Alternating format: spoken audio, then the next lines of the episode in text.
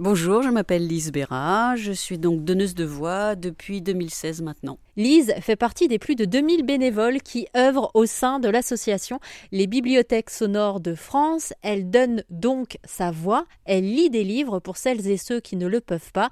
Et dans le concret, ça donne ça.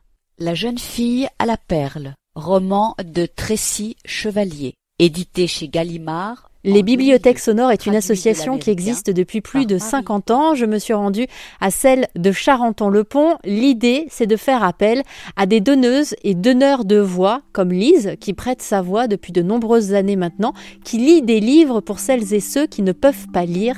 J'ai pu donc discuter avec elle et lui demander de nous parler de tout ce que cela lui demandait, de tout ce qui la motive au quotidien. Vous vous rappelez du premier livre que vous avez enregistré ? Oui, très très bien, c'était La jeune fille à la perle. Voilà, de Tracy Chevalier, un petit livre, parce qu'en fait, on conseille pour le premier de prendre un petit livre, voilà, et qui doit faire 200 pages. Et voilà, donc j'ai enregistré un peu très... En fait, c'est aussi une très très belle histoire, et bien sûr, je l'avais déjà lu.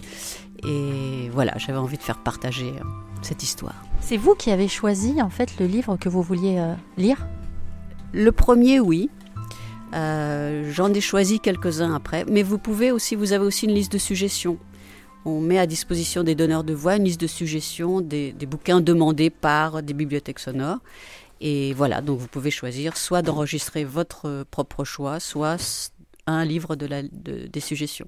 Donc vous choisissez de lire ce premier livre en tant que donneuse de voix.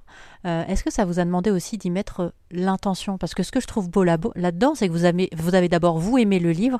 Et au moment de la lecture, est-ce que vous passiez aussi comme ça l'intention, le fait d'avoir tellement aimé que ça vous a donné envie de partager ? Alors, c'est une bonne question. C'est une bonne question parce que quand vous lisez en tant que donneuse de voix, vous ne devez pas transmettre votre propre sentiment. Vous devez bien sûr faire passer l'histoire, raconter une histoire, etc. Mais vous ne devez pas imposer à la personne qui écoute votre propre sentiment. Vous comprenez là, vous voyez un peu la difficulté de la chose. Ah bah en fait, non seulement je comprends et je suis super contente parce que c'est pour ça que je fais des reportages AirZen Radio, c'est que j'y avais pas pensé du tout avant de faire l'interview, j'aurais cru l'inverse moi. Et en fait, c'est un devoir presque de neutralité. Oui, absolument. Mais en même temps, il faut pas bien sûr que l'audiolecteur s'ennuie. C'est-à-dire qu'il faut qu'il s'accroche, bien sûr que l'histoire l'accroche et que vous fassiez passer quand même le texte. Mais c'est le texte d'abord. Le texte. Après, bien sûr, votre propre, je dirais, entre guillemets, interprétation. Si vous lisez comme le bottin, c'est évidemment... Enfin, il n'y a plus de bottin aujourd'hui, mais ça n'a aucun intérêt. Voilà. Il faut quand même faire passer quelque chose. Mais, encore une fois, vous ne pas plaquer votre propre lise. Elle n'existe pas pratiquement, en fait. Voilà. C'est bizarre que je vous entends dire ça. Moi, j'ai voulu faire de la radio. Alors, je vais faire ma petite thérapie ici, mais parce que quand j'étais petite, j'avais peur de... Ça commence comme ça, hein, l'histoire. Pourquoi je suis ici en face de vous, en fait ? J'avais tellement peur de m'endormir le soir que finalement, j'écoutais des cassettes audio d'histoire. Et ces voix, elles ont énormément compté dans ma vie. C'est-à-dire, je ressentais la chaleur qu'il y avait derrière. Et j'avais l'impression, moi, de ressentir au contraire presque l'intention de la personne. Et c'est ce qui a fait que j'ai eu envie, par exemple, de faire de la radio. Donc, votre voix aujourd'hui, qui accompagne vos audiolecteurs, parfois pendant de nombreuses heures, le temps qu'ils puissent avoir accès à ce livre, elle a une importance. Il faut penser aussi que les gens qui écoutent ne sont pas forcément des gens qui n'ont pas pu lire un jour. Donc, eux, ils ont ressenti des choses en lisant directement le livre. Voilà, c'est pour ça que c'est un peu délicat quand même d'être donneur de voix. On n'interprète pas un bouquin, d'accord ? On lit un texte, bien sûr en exprimant des choses, encore une fois, pas comme le bottin, mais pas en y plaquant des intentions trop fortes. Sinon, vous ne laissez pas la place à l'autre. Vous comprenez ce que je veux dire ? Je n'ai pas beaucoup entendu d'audiolivres du commerce, mais d'abord dans un audiolivre du commerce, vous avez de la musique, ce sont des comédiens souvent qui interprètent, qui jouent en fait. Là, il ne faut pas aller jusque-là, il faut trouver le juste milieu en fait, voilà. Vous enregistrez où du coup ? Alors j'ai un petit bureau chez moi, toujours au même endroit. En général, j'essaie d'avoir devant moi 2 heures au moins, parce qu'il faut s'asseoir, placer le micro, etc. Faut pas faire ça entre 2 portes. Voilà, il faut y consacrer un petit moment. Et puis, j'essaie de ne pas avoir trop de bruit autour, ce qui n'est pas toujours évident. J'ai mon ordinateur, le logiciel est sur mon ordinateur, donc j'enregistre à mon rythme, sachant qu'il ne faut pas prendre 2 ans pour enregistrer un livre, mais et c'est moi qui organise mon planning, et ça, c'est très bien. Vous n'avez pas à aller dans un lieu pour enregistrer, dans un studio, etc. C'est vous êtes chez vous.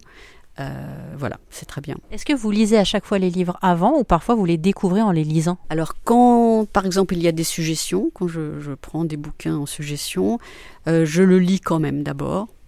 Je le lis parce que j'aurais du mal, je pense, à lire un livre, non pas que je n'aime pas, mais qui ne me parle pas. Voilà, j'ai quand même envie de savoir de quoi ça parle avant. Voilà. Alors Lise, vous êtes donc donneuse de voix à la bibliothèque sonore. Est-ce que vous avez déjà eu des retours de vos lecteurs, de vos audio-lecteurs ? Pas du tout. C'est une demande de savoir, justement pour s'améliorer, pour savoir ce qui leur plaît. Mais on n'a pas encore cette possibilité-là et c'est vrai que...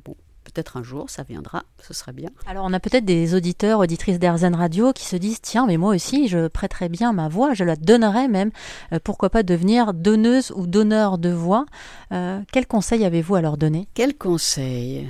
Aimer lire, alors ça, c'est évidemment la base. Aimer partager, avoir du temps, parce que c'est chronophage, vraiment.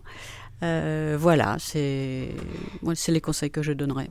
Vous nous aviez dit tout à l'heure, Lise, que vous aviez un rapport particulier au livre. Est-ce qu'avant ça, vous aviez aussi un rapport particulier à la voix ? Oui, puisque je chante aussi. Donc j'ai un rapport particulier à la voix. Je suis très sensible aux voix, effectivement. Oui, oui. Et vous avez pensé, vous, à écrire vos propres livres que vous pourriez, du coup, lire aussi ? Ah non, pas du tout. Non, c'est vraiment pas mon truc. Non, l'écriture, non. Non, je chante déjà, c'est pas mal. Mais non. C'est pas mon truc l'écriture. Autant j'aime lire, autant non. C'est pas possible.